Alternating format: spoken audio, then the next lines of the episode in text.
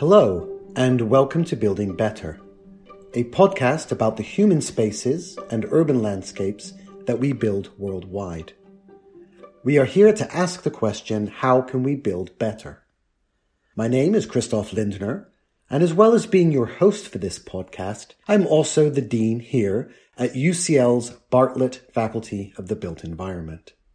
In each episode, I will be sitting down with other members of this community to explore new ideas on some of the world's most important challenges, bringing together multidisciplinary perspectives and radical thinking from some of our world leading experts.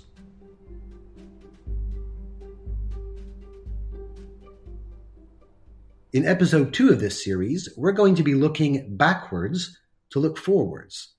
We'll be discussing how the research that explores the past can help us to better understand the present and maybe even predict the future. Today, I'm joined by researchers here at the Bartlett, all of whom use the past in their research, but in very different ways.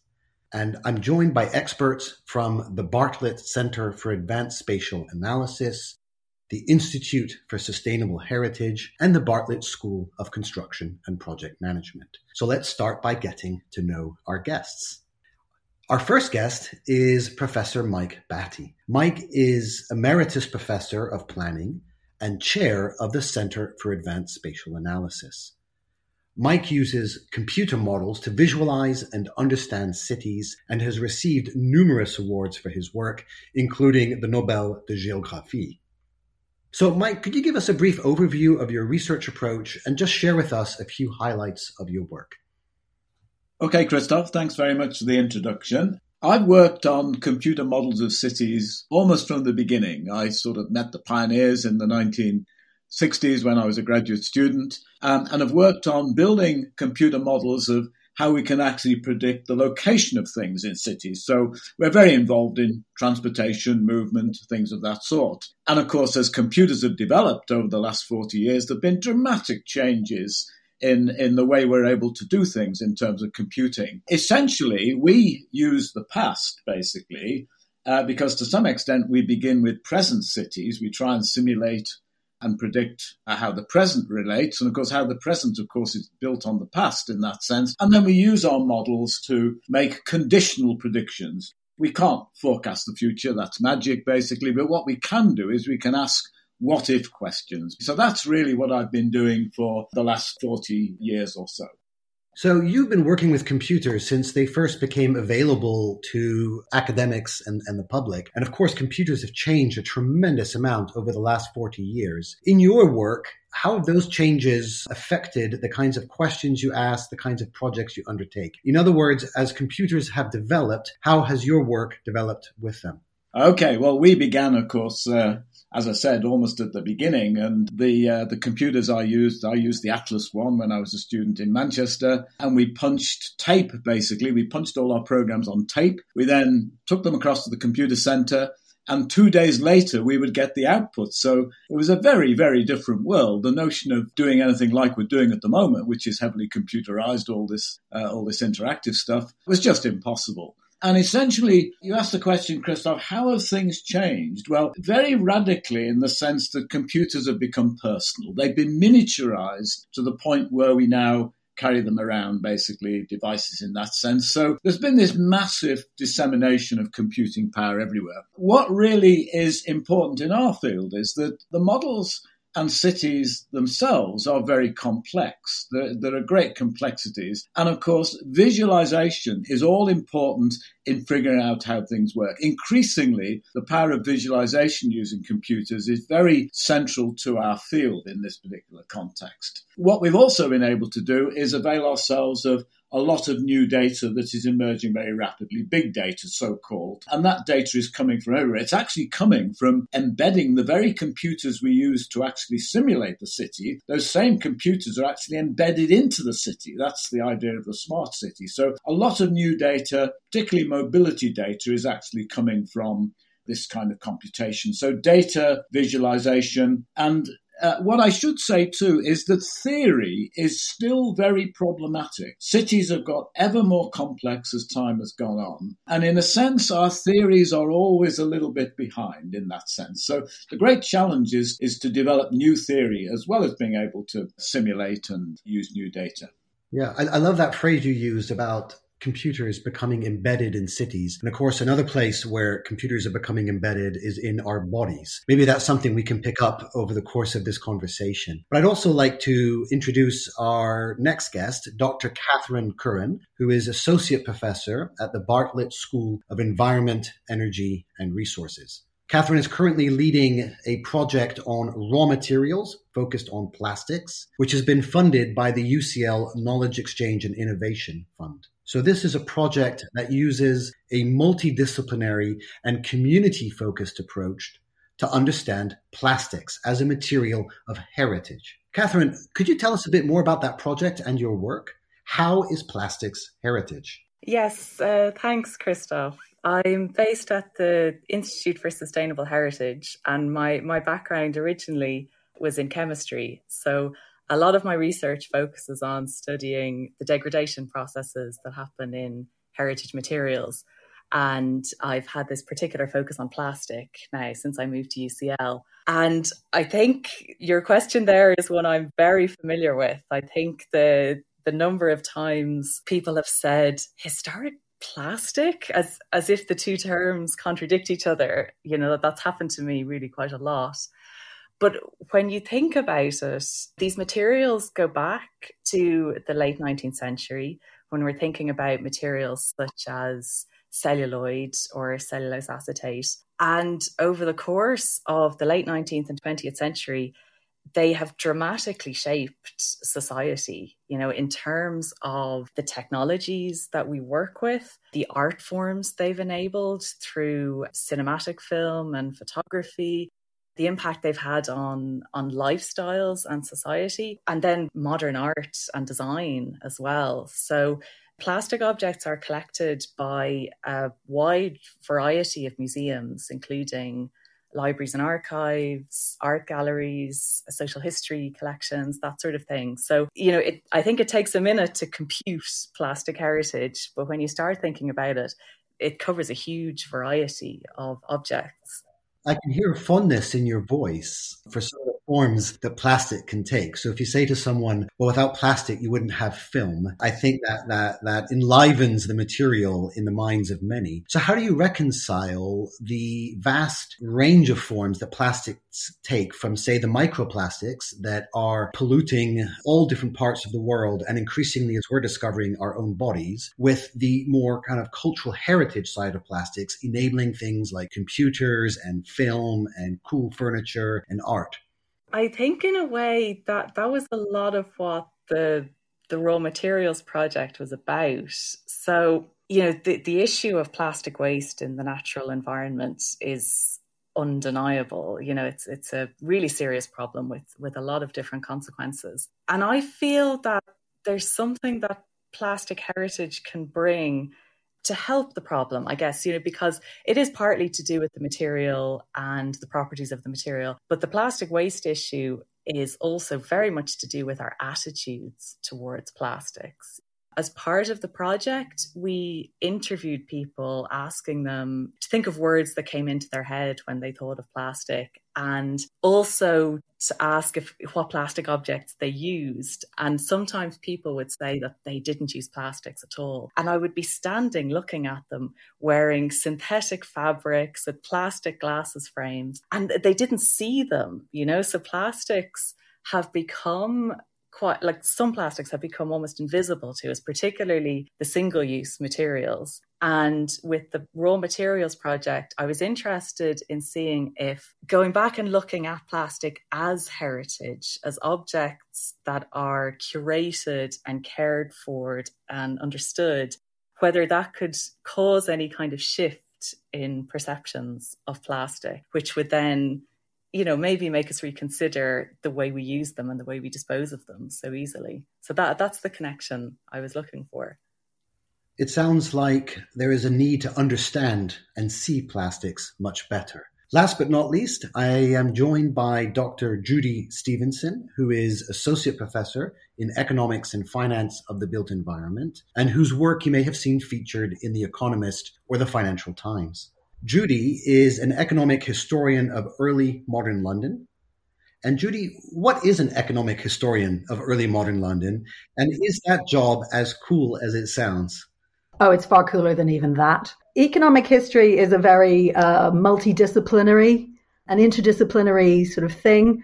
Uh, already uh, in the la- in the sort of 12 minutes we've been recording, I've thought about about three projects that economic history history people would jump up and down for, and they all involve mapping plastics and materials. So yeah, my, my research is focused on labor markets and construction uh, in England and very much in, in London. And I focus on 200 years, 1650 to 1850. And I'm fascinated by the, the process of building London in that time. And I'm also, my sort of other fascination is labour markets generally. So why London? Why did you settle in London as a, as a city of particular interest in your work? Well, I'm I'm Irish, like Catherine sounds she is.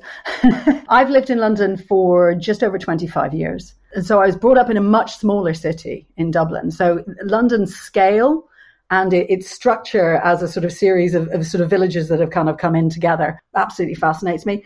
When I was doing my PhD at the London School of Economics and I needed to find um, you know, sources, London is also one of the most the best documented cities on the planet. So I'm definitely pre plastic. I spend an awful lot of time with paper from uh, paper, leather, parchment, and sort of other products, other syn- synthetic products from the 18th century, which are the sort of recorded uh, world. And one of the things would be really interesting to think about is what behaviors were replaced or affected by plastics and what things were used um, in place So yeah, I spent an awful lot of time going through building records and records of wage contracts and records of working lives from um, London, from basically the restoration to the railways. That's the bit that bounds my research.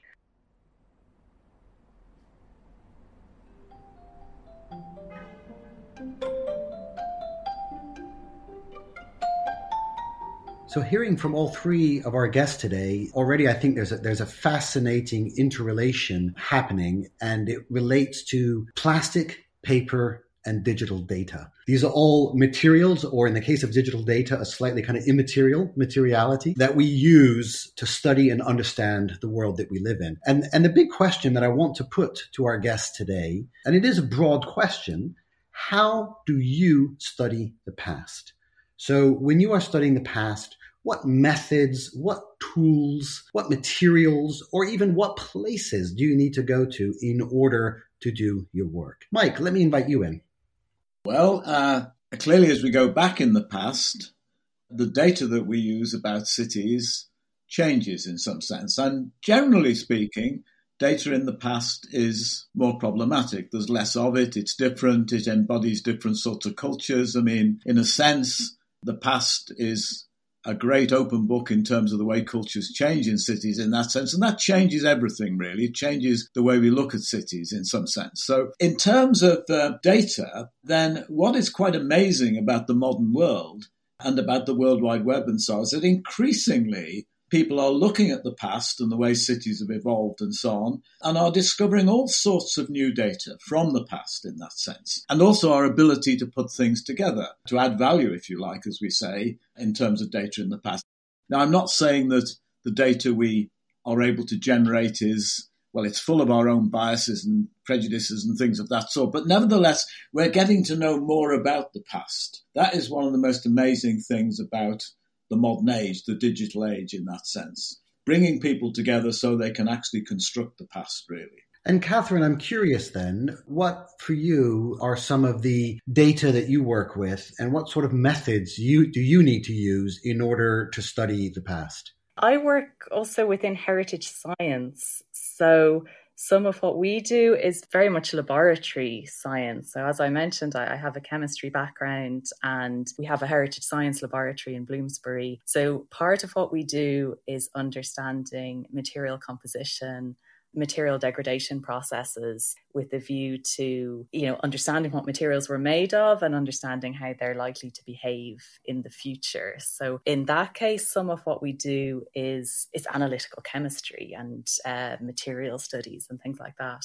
In the raw materials plastics project, there we were collaborating with Bow Arts, who are a, a, charity in East London. And at the time, they were developing an exhibition around the history of plastics in London. So I know Judy said that she, she misses the era of plastics, but it's only by a whisker because the first plastic was invented in London in the 1860s. So you're you're only out by about a decade. And Bow Arts, their their gallery is in that area. So they were investigating the history of the plastics industry within East London using archival sources and museum objects. And they curated an exhibition covering the history of the local plastics industry. They collaborated with uh, some artists who created new pieces based around the research, and they collaborated with us as well, using some of the objects and equipment in our laboratory. One of the artists made a film which involved really new ways of looking at our instrumentation. I'd never seen our instruments as kind of art objects before. And then also, we used their exhibition as an opportunity to interview people about their perspectives on plastics. So uh, we caught them on their way out of the exhibition exhibition and asked how they had responded to the objects and whether it had any impact on the way they viewed plastic in general. So, yeah, we, we use a wide variety, really, of research methods. I had no idea that plastics were invented as early as 1860. Maybe others already knew that, but that's news to me. And I'm wondering, given that plastics were invented in the mid 19th century, why did it take so long for them to take off as a widespread, almost ubiquitous material in the modern age? I'm just going to say it's what happens with all technologies. All technologies are, you know, macro invented before they are micro applied. Um, and if history teaches you anything, it's that we knew how to solve problems long before we actually did. So, you know, you need the, it's the combination of, of the actual mastery of the, the hard stuff and the organizational soft stuff that actually begins to put technology into use. But, but we tend to concentrate only on the hard stuff at the moment. Yeah, history teaches you it's really soft. So I think that's a, a, an idea we need to circle back around to and explore a bit further because it connects to you know the broader notion that history can help us predict the future or even solve the problems that we're facing. But before we get into that question, Judy, could you tell us a bit about how you do research? So when you study the past, what what kinds of methods, materials do you need to use? So uh, there's two methods and materials predominantly in my work. One is in uh, the wonderful archives in London, particularly the London Metropolitan Archives. I was just dreaming the other day of usually around this time of year, uh, the sun starts coming directly in from you know over Spa Fields into the into the viewing room at the uh, LMA up in Northampton Road, and you know that that coronavirus means you can't we can't access the physical artifacts of the past that we're used to doing so, and uh, it's it's it's a longing, uh, let me tell you. So, ar- archival records, and they tend to be from institutions, from organizations that keep really good records. And so they have to be sort of put into to context. And uh, the other the other source that I use is I walk around the city. We literally have six, you know, the sixteen hundred, the sixteen seventies, the sixteen eighties, the rebuilding of the Great Fire of London, you know, and the long term effects of us around us, especially at UCL, because the entire of the Bedford estate is one of the great legacies of the rebuilding of London you know, when I really want to try and work out how they were doing something, I take a sort of intuitive uh, look to what Michael would be able to map properly and go, well, hang on a second. So if if if the sessions are here, and you know, and the road to the fleet is here, so why do they do it like that? So walking around is a great way of researching. I love this idea of the UCL campus in Bloomsbury being this open air archive that we can stroll through and uh, experience history and do analysis and thinking yeah. uh, and collect data as we walk. That's that's a beautifully poetic image. You are listening to Building Better, the Bartlett podcast, a podcast brought to you by the Bartlett Faculty of the Built Environment. If there's a question about life and research at the Bartlett you would like us to answer, email us at bartlett.coms at ucl.ac.uk or tweet at Bartlett UCL. So there's a lot of fondness from all three of our guests today for the objects of their research and the materials that they uh, use and, and investigate. But I'm wondering, there's also a question around data and its reliability and its accuracy. So I'm, I'm curious whether in your work you've needed to challenge or question the data you've been uh, that you've uncovered and in the process maybe even challenge the interpretation of others for the data that you're working with uh, does anyone have any interesting juicy examples the reason why I am here and have a job at UCL is I went to see some records that lots of people had seen before. And just like Michael's talking about, other people had sort of taken these as just let's get the figures from them. You know, economists had gone in and gone, well, I'll just copy the numbers. And I went, oh well obviously this isn't what they thought it was. It's it's not a wage book. It's a set of accounts. And so the number here doesn't represent the money that was paid to the workers. The money represents the overall management cost of hiring that worker. What people got paid was 30% less of this figure. And this was 700 years of wage data have been based on the previous assumptions. And because they had been interpreted as wages uh, before economists had, had spent a lot of time trying to work out why England was a high wage economy and actually come up with, you know, a whole rationale or an explanation for why the Industrial Revolution happened off the back of this, what they thought was wage data. And it, it is when you, when you say, actually, you're wrong about the wages, you know, this isn't what I think, this is what the records say. it's very uncomfortable for people. And I think the thing I found in challenging this story was that people would rather rely on sometimes on an interpretation where there's a lot of maths done than an interpretation that says, no, this, this document from 1712 is very clearly a set of, you know, institutional accounts, not a wage book. The wage book, I have a wage book. It's here and it looks like this. Oh, interpretation. You can't really tell. People would say, I mean, that's a very long time ago. Oh, we could just run some maths instead. I deal with students of economic history all the time. Their mistrust about the materiality of the past and their uncertainty about how to interpret the material artifacts of the past can be quite surprising. You know, they're looking for the answer in a spreadsheet more than they are looking for the answer in the world around us. And I mean, I think that's a sort of characteristic that, that a lot of economists and historians would agree with me about today. I like what Judy's Judy's saying here. I mean, I think we have to embed ourselves in the context and that means in the history and so on, to be able to interpret data. Yeah. Uh, I mean, data is value laden. It's almost a rite of passage, that in some sense, that we collect data to uh, reinforce our own hypotheses, test our own hypotheses, which are culture bound. I mean, to me, that's always been a rite of passage in some sense that if I build a model of a city, somebody else builds a model of the city, they will be different in some sense. They're, different people. Now, one of the interesting things I think is that history can teach us an awful lot about data. We take our students on a walk from uh, St. Paul's Cathedral up to UCL. And it's an information technology walk because back in 1937, St Paul's tube station was called Post Office, and the biggest industrial complex in the world was at the post office.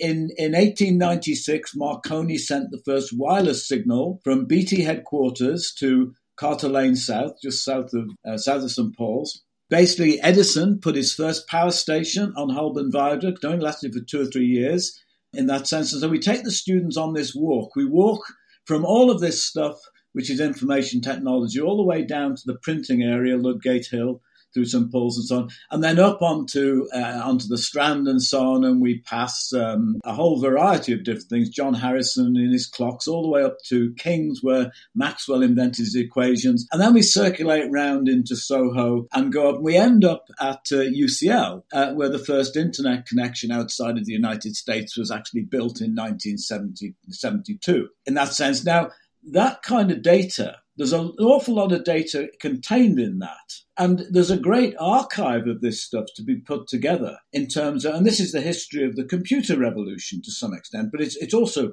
a social and economic history as well. And it seems to me that in, in looking at data, we need to sort of look at many unconventional sources which pull them together in some sense in many of the things we've talked about this morning. I mean, in plastics, in social and economic history, in what we map, what we collect, and so on, how we interpret it. You know, and it's all about the past, uh, which is conditional on thinking about the present and the future.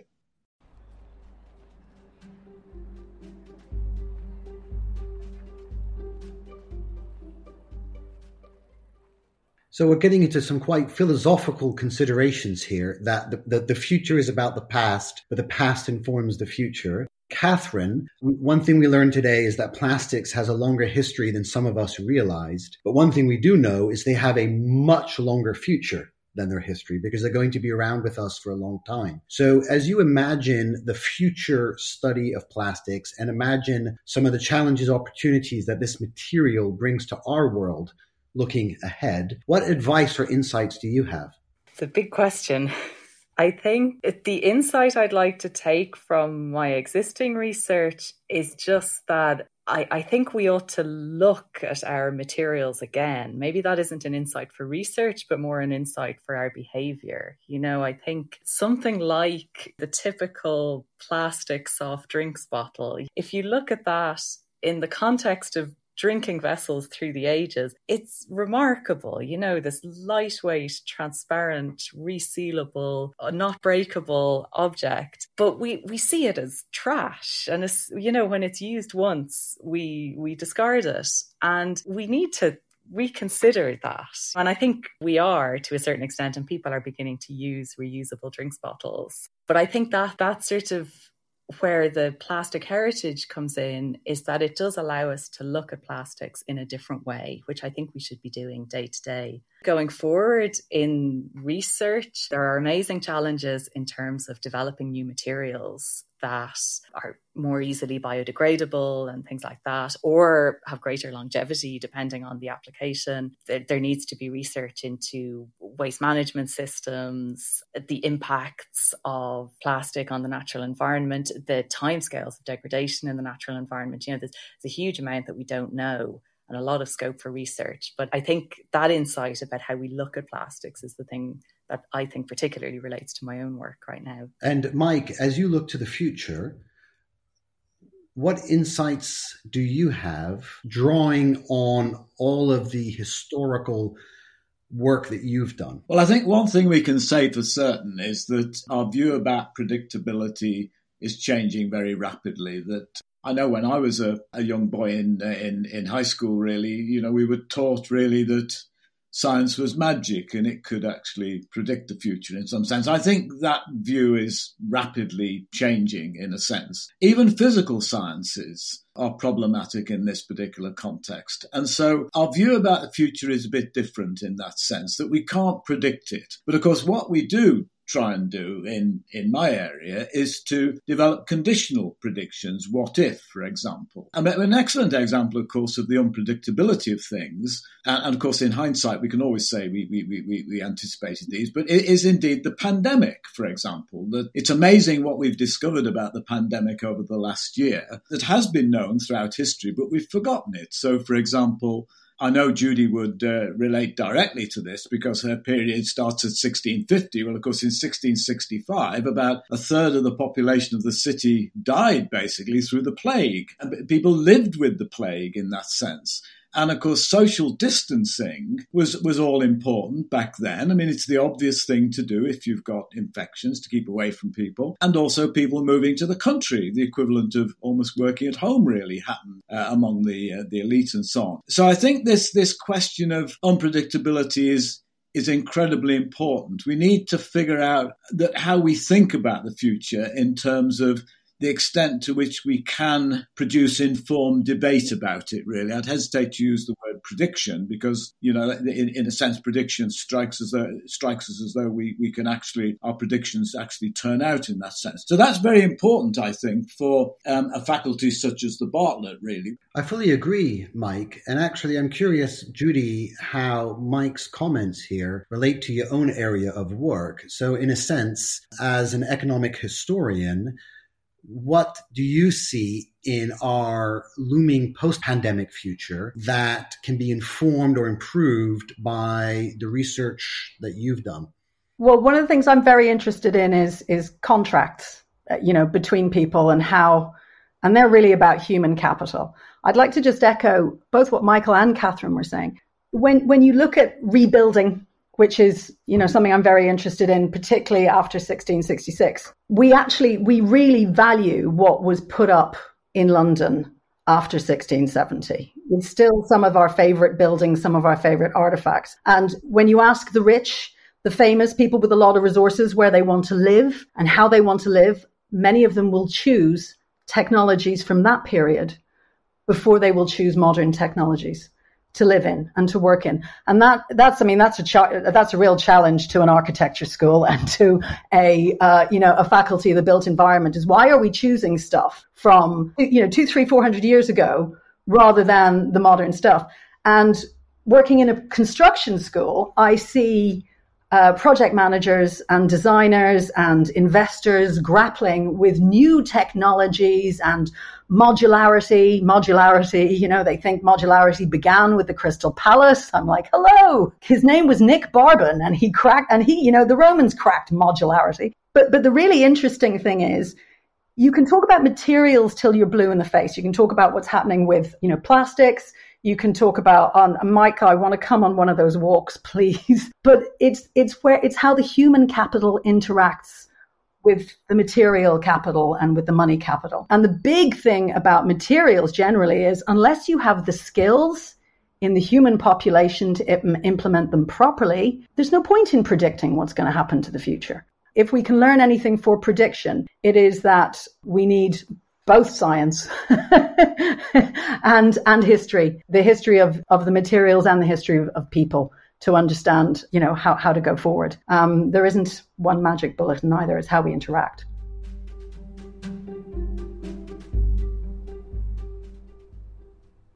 So I can't let all three of you go without asking you one last big question. Looking to the future, what is the one thing that needs to change so we can build better?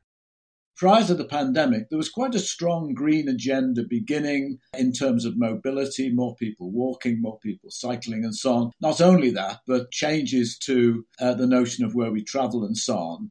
This, I think, is can be both accelerated in some sense. But of course, if we sort of decide to walk and not use public transport and take to our cars and so on, these are sort of contrary trends. So I think we have to grapple with these things and building back better, I think, is to come to some conclusions about what they mean in this particular context. There are many other issues, of course, in this related to deprivation and segregation and things of that sort, which are influenced by it. Uh, but from my own perspective, this notion about will people return to city centres? To what extent? I mean, of course they will return in that sense, but to what extent this kind of intensities we've seen in in, in, in cities will continue to be to uh, is, is all important. And I don't know the answers to those questions; they're unpredictable. But those are what we're going to have to, have to grapple with, I think. And Catherine, if there's one thing that you could change to help us build better, what would it be?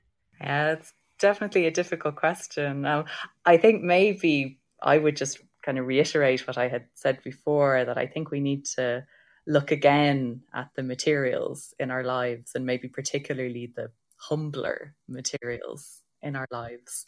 I like the word humble. I think that's a nice sentiment to bring to this. And Judy, what about you? One thing? Skills. Skills. We are very focused on computers or robots doing things for us, but a conversation about technology such as this highlights that we need if we if, if we're going to utilize the resources around us we need to know how to. And that gets you know you can turn it into tony blair's education education education or you can t- say vocational training whatever you want to do. But a lot of people don't know how to do things. They literally don't know how to build. And we are going to know, have to know how to and to understand the materials that we we work with so skills. Thank you